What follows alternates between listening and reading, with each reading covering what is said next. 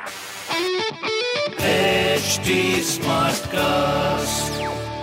आप सुन रहे हैं एच डी स्मार्ट कास्ट और ये है लाइव हिंदुस्तान प्रोडक्शन नमस्कार। ये रही आज की सबसे बड़ी खबरें।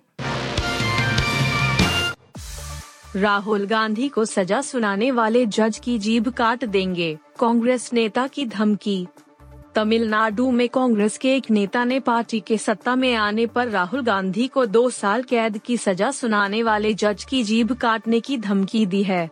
कांग्रेस नेता ने बयान में कहा है कि 2019 के आपराधिक मानहानि मामले में राहुल गांधी को जिस जज ने दो साल की जेल की सजा सुनाई, उसकी जीभ काट ली जाएगी। उनके खिलाफ उनकी टिप्पणी को लेकर मामला दर्ज किया गया है। मौसम की मार के लिए रहें तैयार। पड़ने वाली है भीषण गर्मी, क्या है इंद का पूर्वानुमान? भारत मौसम विज्ञान विभाग, इंद, ने कहा है कि 13 और 19 अप्रैल के बीच कुछ दिनों में उत्तर, पश्चिम और पूर्वी भारत के कुछ हिस्सों में अलग अलग हीट वेव की स्थिति होने की संभावना है। मौसम विभाग ने कहा कि इस अवधि के दौरान उत्तर, पश्चिम भारत सहित देश के अधिकांश हिस्सों में अधिकतम तापमान धीरे धीरे टू थ्री डिग्री सेल्सियस बढ़ने की संभावना है। उत्तर प्रायद्वीपीय और इससे सटे मध्य भारत के आंतरिक भागों में इसके सामान्य से नीचे रहने की संभावना है।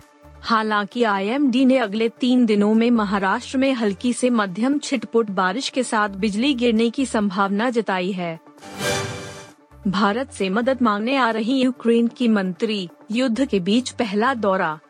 रूसी सेना के हमले के बाद पहली बार यूक्रेन सरकार की मंत्री भारत का दौरा करने जा रही हैं।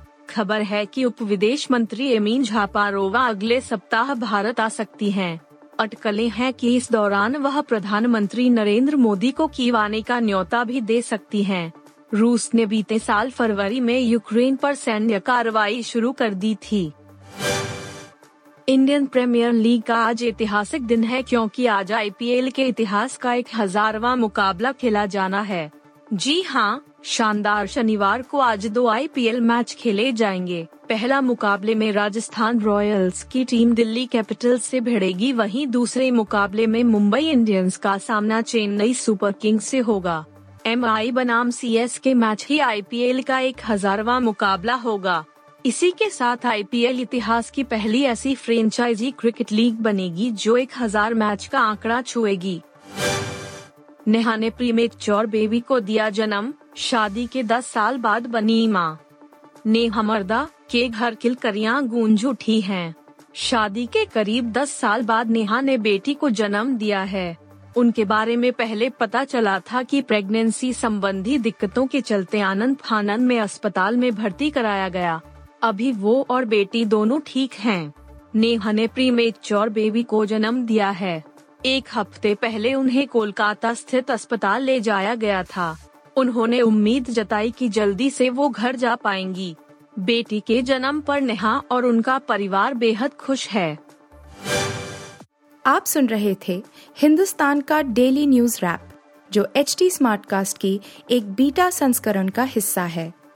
आप हमें फेसबुक ट्विटर और इंस्टाग्राम पे एट एच टी या podcasts@hindustantimes.com पर ईमेल के द्वारा सुझाव दे सकते हैं। आप सुन रहे हैं एच डी स्मार्ट कास्ट और ये था live Hindustan production H smart Smartcast.